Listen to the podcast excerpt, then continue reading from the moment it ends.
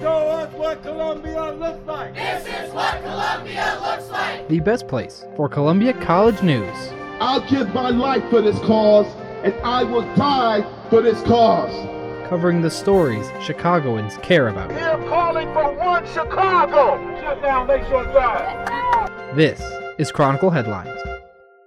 Welcome into today's program. I'm your host, Blaze Mesa. Later on in the show, we will be discussing a 70mm film festival, proposed CPD policy changes, and an update on the aftermath of the Plymouth court sale. But first, a new study released by Ashish Sharma, research assistant professor at the University of Notre Dame, shows that incorporating green roofs in buildings could have life-saving implication.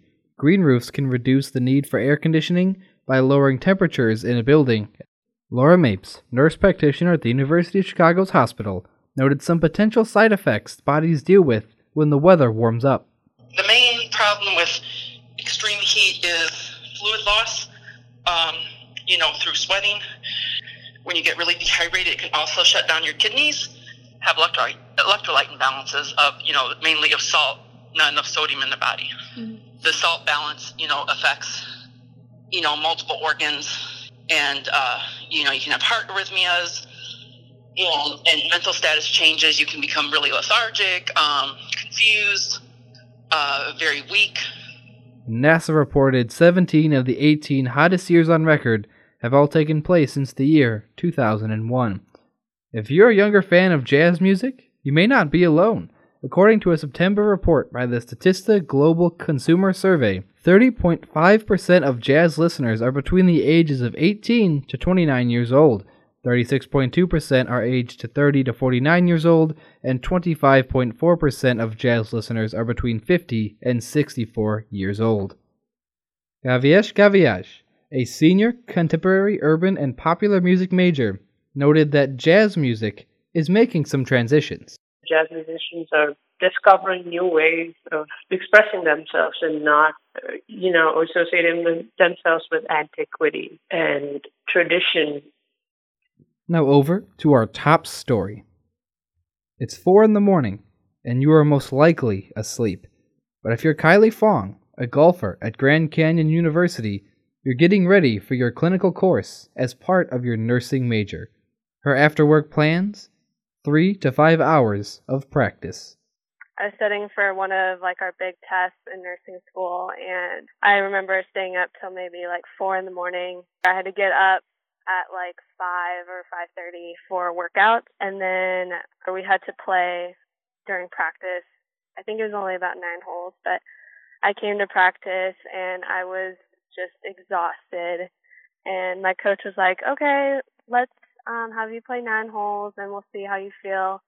Um, I remember I was reading a putt on one of the holes and I literally just shut my eyes because I was so tired and fell asleep while I was playing golf during practice. Even though the NCAA limits practice time to 20 hours a week, Chet Hessen, Assistant Athletic Director for Academics and Student Services at Bowling Green State University, said athletes may spend up to 32 hours involved in their sport. It definitely can be challenging at times, though. Like if I come home at five and I'm exhausted from my day, I obviously don't really want to do my schoolwork. But that was Kirsten Jacobson, a swimmer at the University of Arizona. Some days of practice, she can swim up to eight miles. To keep on track with her coursework, she has developed a system of rewards. Sometimes it's a piece of candy, sometimes it's like okay, I can take a break and look on social media or and sometimes even sleep is my reward for finishing work. So athletes may find themselves busy often, but it matters how they manage their time, Hessen said. It's not about how much time you have, but how you spend your time. While these student athletes spent time practicing their sport in high school, the jump to college athletics was not a simple one to make. Yeah, college is going to be a lot of work, but you know, high school is such a breeze. How hard can it be? And then it's like, okay, this is actually pretty hard compared to high school. So it's like, wow, I, I can't mess around and get an A easily anymore. I actually have to work if I want a good grade. That was Logan Kuski, a member of Notre Dame's track and field team, and I can report each and every school is doing their best to take care of their student athletes, but sometimes They're working some pretty rigorous schedules. But now I have Tessa Brubaker, Brubaker the news editor for the Columbia Chronicle, in the studio. How are you doing today, Tessa? I'm good. How are you? I'm doing wonderful. I know you got a, a real exciting story to talk about. Oh, yeah. building sales. But why do these building sales matter? What was your story about this week? So the college sold Plymouth Court over the summer, which was the last Columbia-owned dorm building, and it sold, I believe, in July. Um, but Columbia will continue to lease the building for the entirety of this year until 3L Real Estate takes over, probably around August 2019. Yeah, So this 3L, I know there may have been some speculation that 3L would, you know, rent, rent it out back to Columbia.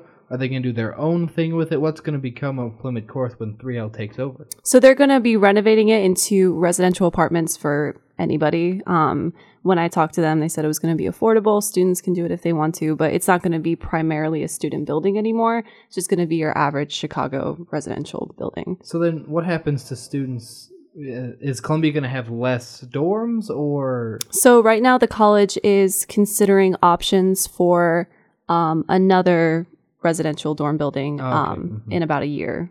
but you know, aside from the dorms, I know Plymouth Court has a fitness center. It has um, The health center, the health center, RA, counseling. yeah. There's a lot of stuff in there. Does the college have any plans on how they're gonna make up those resources, or are we just gonna lose them? So I'm not sure about all of them yet. I know for a fact that the gym is going to now be in the student center. It's going to be humongous. It's going to have um, a dance studio. I think it's going to have several dance studios, um, a meditation room. But as far as the health center and where the RAs are going to be, I'm not sure. Um, I haven't. No one was able to like tell me. Yeah, well, I mean, I, I assume that the RAs will have somewhere Of to course, go. They're yeah. not just going to send them off into the street and tell them to to make do with whatever. But uh, well, the student center is scheduled to be completed in 2019. In the fall of 2019 is what In they're the fall saying of right now. 2019. Yeah. So not this academic year, but No, next yes, academic year. yes. And is Columbia still leasing out, renting, whatever you want to call it, Plymouth Court till then? Or gonna so be- it's gonna they're gonna be the students that are living in Plymouth Court right now. Nothing's gonna change. Um, they're gonna live there until their lease is up in May, and then um, depending on how the student center is going, um, 3L Real Estate is gonna take over next summer. Hmm. Interesting. Yeah. But then, so if you really wanted to, you could live back at Plymouth Court again. I mean, if you wanted to, it won't be through the school. When they say affordable, I don't know what affordable to them. yeah, honestly, I- in the South. in the Loop. South Loop, it's expensive, so who knows? it's gonna be it's gonna be interesting. But I'm I don't know if I'm gonna miss Plymouth Court. Not No? my favorite dorm. Yeah, Wi-Fi wasn't good. It was big. It was nice, but it's gonna be interesting to see how the college tries to to grab some more space. I don't have a, too much more time with you. Maybe a minute or so. Is there anything else you need to, to tell the world about your story? Um, I don't think that so. It's like a pretty uh simple story. You know, college sold its last owned dorm building. Um, get excited for the student center, I guess. Yeah, and, and then when we say their last college own, it doesn't mean that we don't own or that we don't have the Dwight or no, Arc we or have those, like but that, we, yeah. Mm-hmm. we lease those through other companies. So Columbia doesn't own the building. They're not in charge of keeping up to date with whatever's going on with the building. Yeah, well, Tessa, unfortunately, we're out of time. It was a pleasure speaking with you, and you can pick up Tessa's story. I think it's on the front page of the newspaper this week, or you can go online to ColumbiaChronicle.com. Thanks for coming in. Thank you. We're gonna switch gears now, and we have Orlando in the booth with me. Orlando, how you doing today? I'm very well. How are you doing? I'm doing uh, amazing. One because we're about to talk about 70 millimeter film. Yes. And I get to talk to you. Always a good day. I know it is always a good day. So, for those of you uh, out there who weren't following Orlando around on his assignments last week, what did you cover? So I got the opportunity to cover the uh, the projection room at the Music Box Theater, um, and I was able to see their 70 millimeter projector, uh, all their old 35 millimeter uh, films, Mm-hmm. uh, film cases or whatever. But it, it it turns out they're putting on a 70 millimeter film festival uh, starting this weekend. Oh, dang! And how long does it run to? So it's the weekend of September 14th. Four, so September fourteenth till when? So it'll go from September 14th to September 27th. um, and there'll be multiple films uh, every day. Uh, some, you know, some that you might know are 2001: Space Odyssey, uh, Indiana Jones and the Last Crusade, um, Star Trek. I don't know if you're Oh. a Star Trek I, fan. I'm not, I'm not a huge Trekkie, I suppose, but I haven't seen. I've seen Indiana Jones. That one I do know. I haven't seen the Space Odyssey, so oh, I may, I may have to go check it out. May This will be head a- down head down to the old you know, the films there, but uh, we do actually have some sound from people who were I don't want to say hosting event, but I think people from the Music Box Theater and just you know what film means to people. So let's take a listen to that. it's really part of our our culture, cultural heritage. You know, this is a, a format that was used for over well, seventy was not used for over hundred years. That started in the uh, in the fifties, but film in general has been used for over a hundred years, and this is how audiences saw these uh, you know, works of art um, for many many years. Uh, they first experienced them, so I think it's important to to maintain that. That was Julian Antos, uh, technical director and assistant programmer of the Music Box Theater. And Jermaine, you your favorite movie is The Space Odyssey? Yes, I really, really enjoy Stanley Kubrick, so I may have to go check that out. Yeah, it may be it may be that time. Um, but uh, transitioning, I guess, back to the uh the the story at hand here. So, what did you take photos of, Orlando? Did you just sit there and take pictures of the movies, or what were you taking pictures of? Not exactly. So uh, every every film theater has a projection. Uh, A projection space. room? Yeah. Okay. So, we're, okay, I got a weird question. Does it smell funny in there? Is it like humid? Because that's where all the it's got to be. You think it, you think there'd be some weird smell, but it was actually pretty. They they kept it very clean. They It got a was- Febreze plugged in somewhere. It like must a, have been. There Hmm. must have been some Febreze in there because I was having a great time up there. Um, I got to, you know, you could look through the windows and see into the theaters and see what movies are playing and. Just So, how many time. theaters were you able to look into? I know. Is it the one? Is it a central one, or is there? I just looked into one. Oh, I okay, you just looked got in into the one, mm-hmm. Um, and at the time they were playing a, a, digital film, so the the the seventy millimeters weren't running. Um, so he got to show me how they worked, or I all got the to see reels and the worked. big things there. Yeah, the reels. Uh, he he, uh, he showed me some house reels. He showed me the casings. Um, you know, they, they these these seventy millimeter uh, film rolls are, are are are you know are super expensive. So he has to be extremely careful and very knowledgeable when handling them. Wait, so it's a house reel? A house reel is just you know is just the casing for the seventy mil- millimeter film. You know the the that circle with the little holes in it. Does that ring a bell? oh, yeah, you? there it is. I also saw the pictures, so I kind of cheated, but now I got it. I got it now. I know what you're talking about. Perfect. Hmm. So uh, you were in there. How long were you in there for? Probably a little bit too long. I, I think I think everyone's ready for me to leave. No, they were they were really nice. Um, but I, I was in there for like like an hour or so, and um, and just just having a good time. I'm a film major, so just looking around in there was like It was like a blast from the past. Like, whoa, this is blast from the super future. Hopefully, in the future. I think aren't there only sixty or seventy things here? Let me double check that, but there are not too many left, right? no, not too many left. But I hope when I make a film, you know, they'll blow it up to 70 millimeter for me. well, I hope they can do that. And then this again, courtesy of our friend at Mr. Antos, says there's only his estimations have sixty to seventy titles left in existence. Oh my! And it's wild because they have, you know, a large amount of films playing. I, I Yeah, that's kind of like, whoa. There are only so many, and they had. I know you read off like three or four. Do you know how many titles total? Can you you ballpark it? yeah, I think they have around eight. Um, Eight? I think. Uh, I think eight, eight, nine, or ten around that range. But the the thing is, you know, these are all uh, you know incredibly well known films, and Mhm. I think most people are used to seeing them. Unfortunately, if they're in, in my age, they're they're used to seeing it maybe on Netflix or on uh, Hulu or you know streaming, but they're not going to be able to get the chance to see it blown up like this uh, for a while until until you know until next year. Hmm. So, Jermaine, I'm going to open this question up to you. Out of the Sure. titles we heard, okay, besides Space Odyssey, because I know Right. that'd be your favorite, which one would you want to see the most because there were a lot of good options. Again, I don't want to harp on that too much, but I would say Indiana Jones. Yeah, that's what exactly that's what I was gonna say. I'm a huge Indiana Jones fan. Um, like I said, Space Odyssey, Odyssey, but Indiana Jones would be something I would be really interested in seeing. And then Orlando, same question to you. See, it's a hard one for me. It's a hard one because I've seen some of these films before, um, and I don't know if I want to, you know, rewatch a film that I love in 70 millimeter or see have a brand new, you know, experience in 70 millimeters. So this is probably going to be the hardest decision I make this week.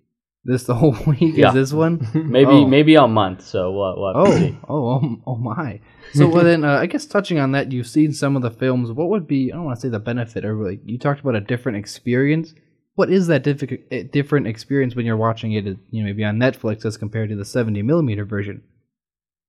Sure. So, I mean, you can even see when you're looking at the film um, how big 70 millimeter is, and you, you can't see because it's a podcast. But I'm holding It's up a my radio, hands. yeah. radio. Right. I'm I'm holding up my hands, and and He's you know, got him in a nice big shape for those of you who aren't uh, aren't in the booth with us right now. and and you know and the way film works is you know the bigger the frame uh you know the the bigger the dimension the the, the bigger it can be blown up so you know think about IMAX uh, and um, you know all the the luxuries we have nowadays when it comes to viewing cinema when you watch a movie at home you're just not getting the same experience and and a lot of people would argue that w- with film you have uh, better colors. You have, um, you know, that nice film grain that everyone loves to see, and it's just, you know, it's just something you shouldn't pass up. So is it a issue in clarity then? It's a little clearer. That's that's it. That's a good point because you know it depends on it all depends on the the stock they use to Mm. shoot it on. You know the you know how they decide to light it because some films you know they really let the you know they let it get a little grainy. They underexpose it a little bit, and that becomes a look, and it won't be as clear. It'll be a little muddy, Mm. but it just depends on what you're trying to say. You know, you, you have options with film. These are all terms I have very little understanding of what they mean, but it's got that nostalgia Right. factor to it, doesn't right. it? Boom.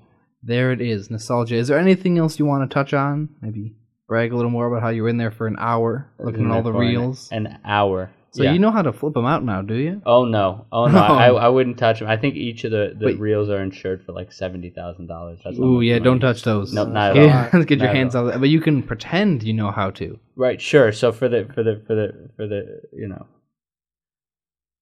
The what?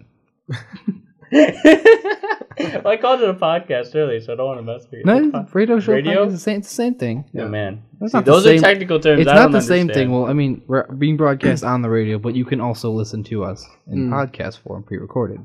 Did you just sneak in a little a little a little promo for yourself? Maybe I did, maybe I didn't. It's smart if it that's For, was. it's for our listeners to determine. But uh, were you, did you have a thought you were trying to finish up? I, I, I was trying to, to get to get to something, um, and now it's gone. Now, now it's gone. viewers will never, or listeners will never know. But so you actually saw the process through and through, then? He uh, what he did was he loaded a couple test rolls for me, and uh, he he showed me what the process would be to you know getting the, getting the house reels on top and feeding it into the projector, um, transferring uh, the film from one reel to another, um, all that fun stuff. I felt like I was in uh, I was in some So Martin you, Scorsese movie. you can at least pretend you know how to. So in a party, you're like, yeah, I know how to change 70 millimeter film, mhm. whatever. Good party trick, seventy thousand dollar party trick. It's a seven per film. You do it depends how many Well, see, you that's want to just how much it's insured for. I don't even know how much it really is. Must be way more than that. Man, I bet that man has a very stressful job. He seems very chill. He seems so chill. You and- kind of have to be. I, I guess so. He 'Cause, says I he's mean- never made a mistake with you know, never damaged the film. Well, of course he's gonna say that. I'm not, de- I not think- I think denying it's that. true. I look into his eyes and I say, you know, this is a man that's not lying to me. Could you imagine damaging a film though? Like, imagine his first day. Like, okay, get in there and just flip them out. Maybe his first day they started with twelve. Now they're eight. Fired It's like instantly. three, four films they were supposed to be showing, but they can't anymore. Yeah, maybe the last guy before him did that. You know, That's how they train. And he was very young. That's that's something to note. I think he was the guy who was you know showing me all this. He's very young, so you know I think there's still an interest in people in you know our generation. You know we we want to continue on the tradition of showing film instead of just digital. Yeah, and then you can actually see how young he is in the photos. I know Orlando has a couple up there that are in the print edition, and I wouldn't want that job at my age. I don't think I've ever worked somewhere and touched something that could cost someone seventy thousand dollars, but Orlando, thank you for, for coming on here, but we're going to switch gears to Jermaine, who you've heard uh, talking a little bit in the background. Jermaine, yes, your story was not as, as film heavy as Orlando, so what did you uh, report on this week? So uh, this week I covered a new requirement from, it was proposed through the mayor's office as well as the Illinois Attorney General's office. Um, it's called the consent decree. And within that, um, most of the headlines were around the fact that if a police officer um, draws his weapon, his or her weapon, and points at a suspect, um, they would have to radio that in immediately. Um, and pretty much the the goal of it was to be more transparent um, and just kind of reform the, the police department and get a little more trust within the community and the police department. So I'm assuming those would all be recorded and tabulated. Is something to that effect? Definitely recorded. They have a task force. I'm I'm slipping on the name right now, but it it has to uh, they have to review all uh, reports and pretty much the instances every time they pulled a yeah. gun. Was he supposed to something like that? Mm-hmm, so like another kind of police review board type definitely, deal. Okay, yeah, definitely. I think that's interesting because the South Loop isn't typically thought as as a dangerous place, and it's not dangerous as long as you're aware of what's going on. But I know at least with crime reports, there's a lot of theft here because it's a rather touristy area. Right. And on Columbia's campus, I think the second precinct is over by one of our buildings. Right. That sound about right? Yes. So hmm, that's interesting. That's interesting. Um, was there anything else that we're we're missing to talk about right now? Yeah. So um, what I found very interesting uh, was with the people that I talked to. Um, not only were they informed and they knew about this decree, it wasn't just like a headline or like a uh, political mm-hmm. stance. Because mm-hmm. you know, Mayor Rahm Emanuel said that he wasn't going to say cert, seek uh, reelection. Yes, yeah, yeah, mm-hmm. seek reelection. Jeez. Um, but yeah, so a lot of people knew about it, but um, the the idea was that it sounds good, but until it's enforced or until they see any actual action, a lot of people were skeptical. And I think we do have one of your sources saying that. What was his name again? Ramon Fa- Frost. Yeah, and then yes. we do actually have his audio, so we can listen to him say that right now. I think that it shows good intentions, but it still means nothing until the action is actually implemented. Well, it's a lot of talk, and I think that what the city of Chicago really wants, especially people on the south side and the west side of Chicago, they want to see action. And that was Ramon Frost, an aviation mechanic from Hyde Park, Orlando. I know you have a, question here that you would like to propose or to uh, to ask to Jermaine. Yeah, why do you think Rahm Emanuel, after you know not seeking reelection, mm. would would you know come up with this come up with this idea and try to try to get it done? You know, not typically conforming to the right. the lame duck president, so to speak, when a president is on his way out. You know, he's not seeking that. Yeah. So, uh, Jermaine, the question to you. So, based on my research, um, it seemed as if the Attorney General's office was the one pursuing it. Um, about, I believe it was August 2017. Um, they filed a civil suit against the police department um, because of certain force tactics and stuff like that. So, this is something that she was pursuing, and the requirement is kind of like a um, an agreement between the mayor's office and Lisa Madigan. So um, I spoke with a political science professor here at Columbia, and he was saying that he thinks that this is a good step in the right direction, and that it may be um, a better way of him to w- way for a, Emanuel to leave out on like a better note. Right. Um, and it'll be like a, a, shining point on one of his, on his legacy. You know what I mean? So he's really just trying to from from your opinion, you know, he's really just trying to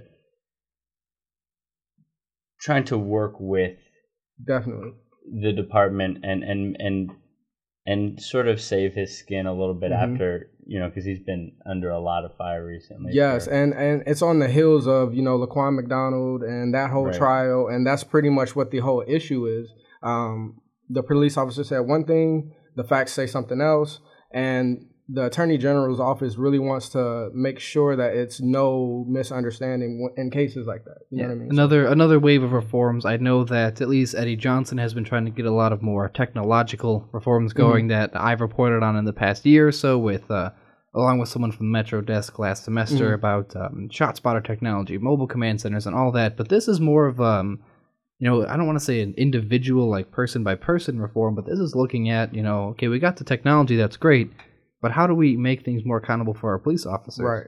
And uh, another thing was that a lot of people that I spoke with, um, they were saying that now um, a lot of officers don't use their dash cams or they don't use their uh, body cameras. So how is it going to be enforceable? Um, but within this agreement, this is enforceable by a federal judge or you know any type of overseer, and they have a committee that has been established to review the cases and stuff like that. So this is something that can bring accountability and transparency within the police department. So to touch on that, there is a committee that reviews these cases. Definitely. And then it's punishable by uh, a federal judge if Mhm. they don't radio in. Yes, if they don't radio in, if they don't keep up with uh, regular reports or regular reviews of the reports, um, within my research, it said like within 30 days there should be a, a specific report and review. Um, I spoke with some police officers that, but they wouldn't do interviews no, with yeah. me. It's some background stuff. Yeah, yeah, and then some were saying that it's it's kind of ridiculous that that's not already a requirement. So I think this is definitely a, a step in the right direction. Interesting. It's interesting. I know Eddie Johnson. I think he's trying to graduate. I'm not sure what number he's at now, but Mhm. he tried to get a thousand more officers Yes. um, graduate in a certain time. But uh, you know, hopefully this this uh, goes a long way. And do you know? I know the numbers will be reported. Do you know if they'll be on like the um, the CPD's website or will they be in like a city data portal type thing? Do you know where those numbers will be? Are you you referring to the reports? Yeah, the reports. Um, I'm not sure where the reports will be. Um, I do know that there is a website that was established by the uh, Illinois Attorney General's office, um, and in that they detail everything that's within the agreement as well as how they came to the agreement. So they did a case study with like 13 different groups, um, as well as police officers. So um, they have it's, it's very detailed, and if anyone wants any further clarification outside of like news reports, you can refer to that.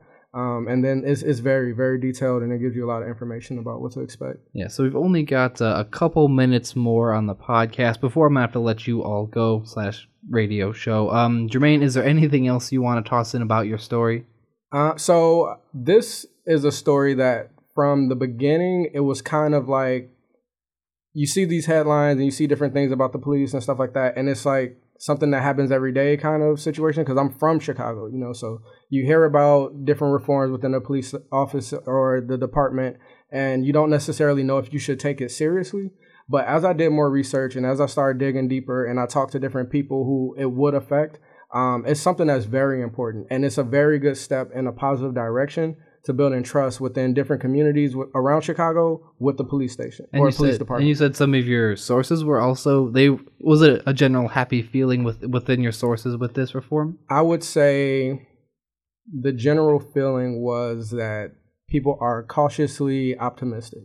Mm. Um, you hope for the best, of course, but with Illinois and Chicago politics, you never really know. So Yeah, of course. The governments the, across the country can always be a little bit weird, but it does look like it is moving in the right direction. And uh, when will we have this system rolled out to its completion? I guess. So the conversation started in July of 2017, and it's scheduled to be enforceable by July of 2019. Okay, so that's next summer. Yes. Yes, 2018. So by next summer, they should have the systems and all that in place, and they'll begin uh, um, the process of tracking and recording these. Definitely. Okay, well, Jermaine, it was a pleasure. Orlando, it was a pleasure as well, but unfortunately, that's all the time we have today, so I'm going to have to let you guys go. Thank you. Thank you for having me. Closing time. Orlando, maybe we'll be back on soon. Hopefully. Thank you all for tuning in to this week's episode of Chronicle Headlines. Check out all these stories and more in our print edition available on campus or on our website, columbiachronicle.com. You can also find us on social media for additional coverage at CC Chronicle on Twitter, Instagram, and Snapchat, and The Chronicle on Facebook, and The Columbia Chronicle on YouTube. Chronicle Headlines is made possible with the collaboration of the staff of the Columbia Chronicle and WCRX FM, Chicago's Underground, under the leadership of the chair of the Communication Department of Columbia College Chicago, Suzanne McBride. I've been your host, Blaze Mesa. Until next time.